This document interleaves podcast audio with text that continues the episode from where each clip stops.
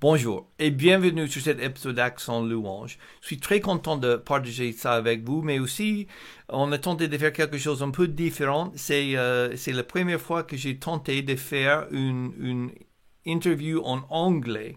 Euh, c'est une interview avec mon cher ami Bob Coughlin, euh, qui est quelqu'un, c'est une, une, amie, c'est le directeur de Sovereign Grace Music. Il va expliquer qu'est-ce que c'est.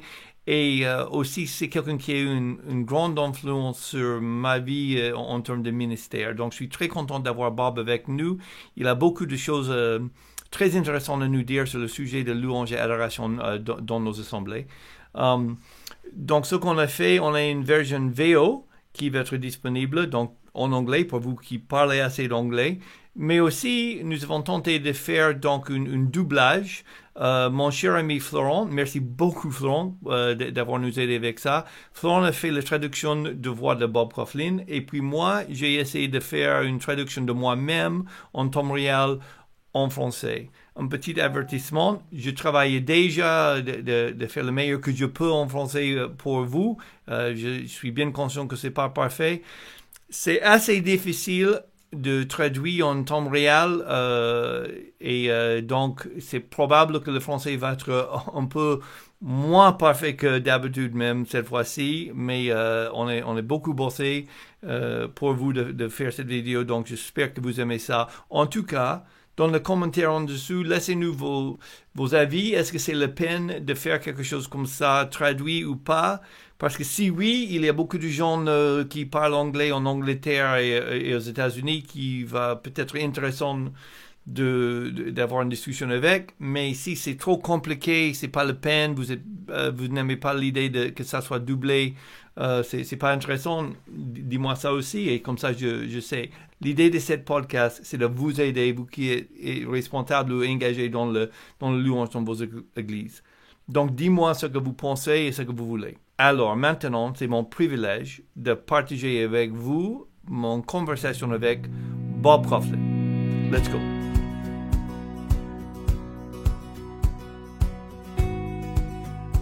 Bienvenue tout le monde et merci d'être là avec nous pour cet épisode d'Action Louange.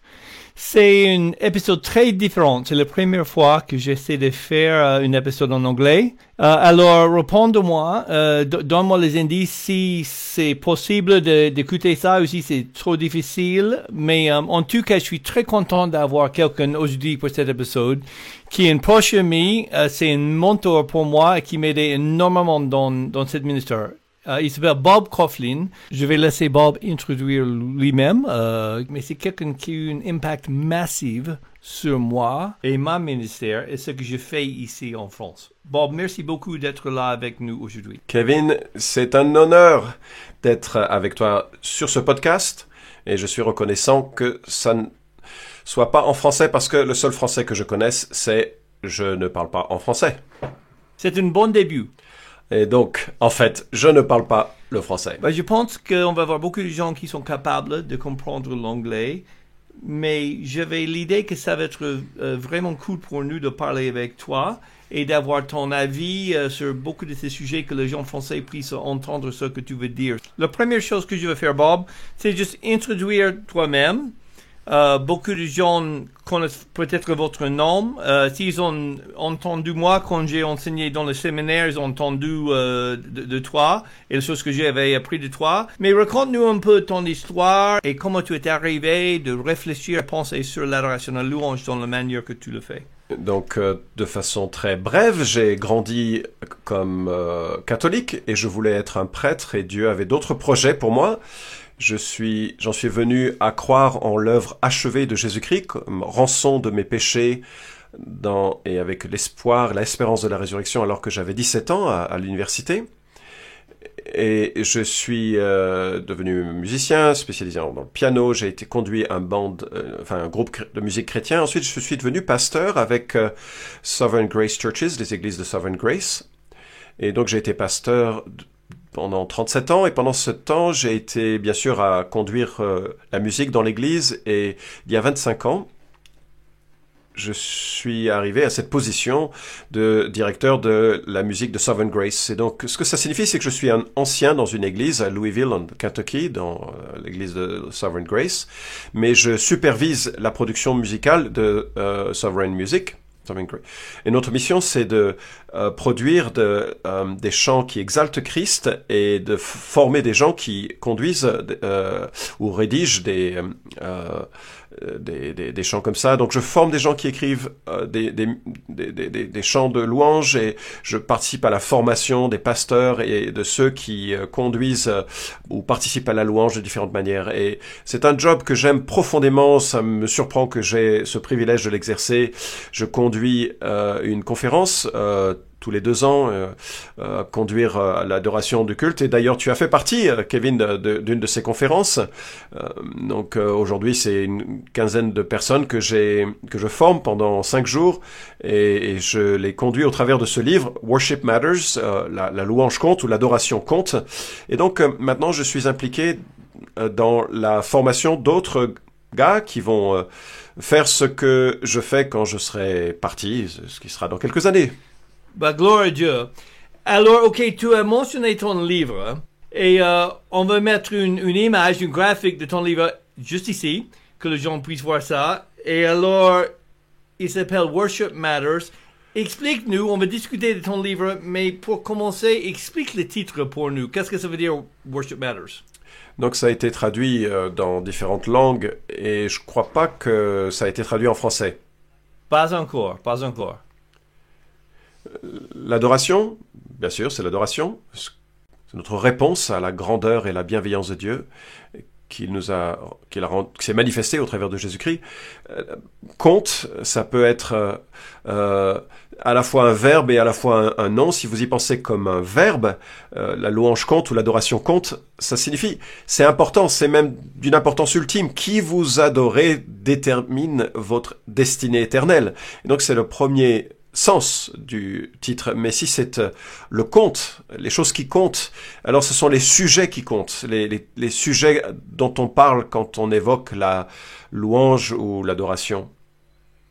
Donc j'ai traduit ce, titre à partir d'un autre show, un show euh, radio paraissait à la radio, euh, les, questions où l'argent compte. Et donc j'ai volé leur phrases de, sur le show et, et je l'ai transformé pour mon livre. Ok, c'est super quand j'ai lu le livre en tant que responsable louange, donc worship leader, je pense déjà je veux clarifier un peu ce terme worship leader. Pour nous qui sommes dans le monde francophone, euh, le terme worship leader, ce rôle n'existe pas exactement dans la même manière.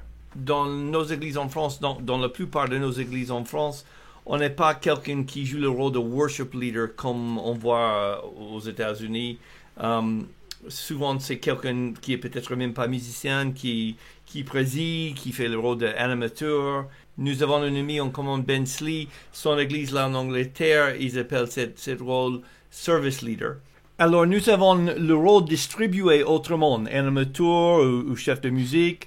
Euh, c'est organisé autrement, mais la philosophie, le concept qu'on va discuter avec Bob, qu'est-ce qu'une responsable louange fait ou, qu'est-ce qu'on doit avoir comme pensée, euh, quel que soit votre rôle, toutes ces choses sont très applicables à nous.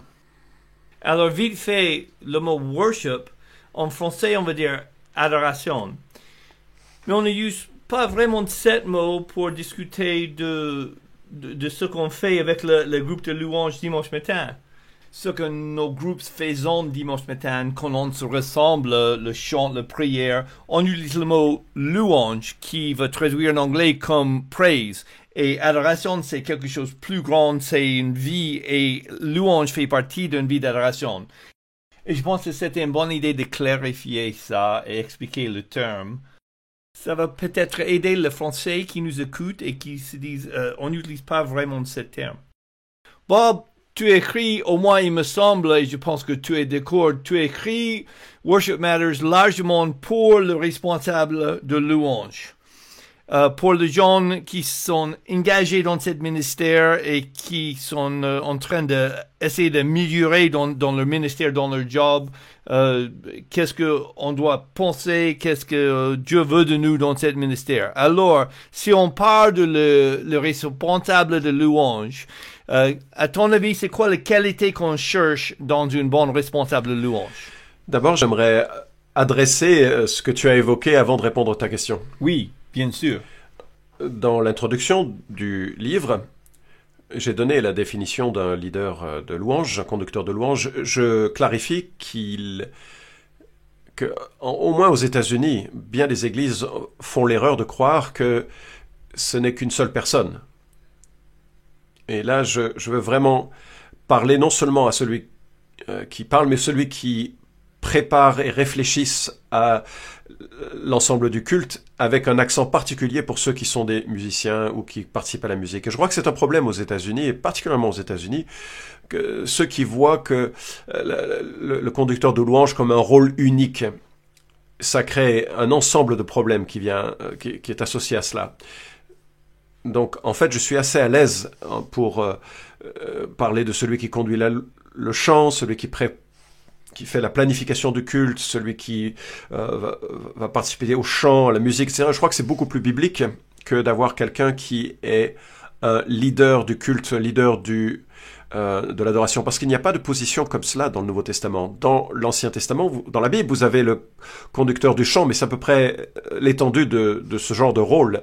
Ayant dit ceci, maintenant je voudrais aborder la question de celui qui conduit le chant manifestement, ça doit être quelqu'un qui est converti, quelqu'un qui est passé de la mort à la vie par sa foi euh, en l'évangile, en se repentant de ses péchés, quelqu'un qui est orienté, marqué par la théologie. En d'autres termes, il comprend que la puissance de ce qu'il entreprend ne, ne vient pas de la musique, mais dans l'œuvre et les paroles de Dieu, dans l'évangile lui-même.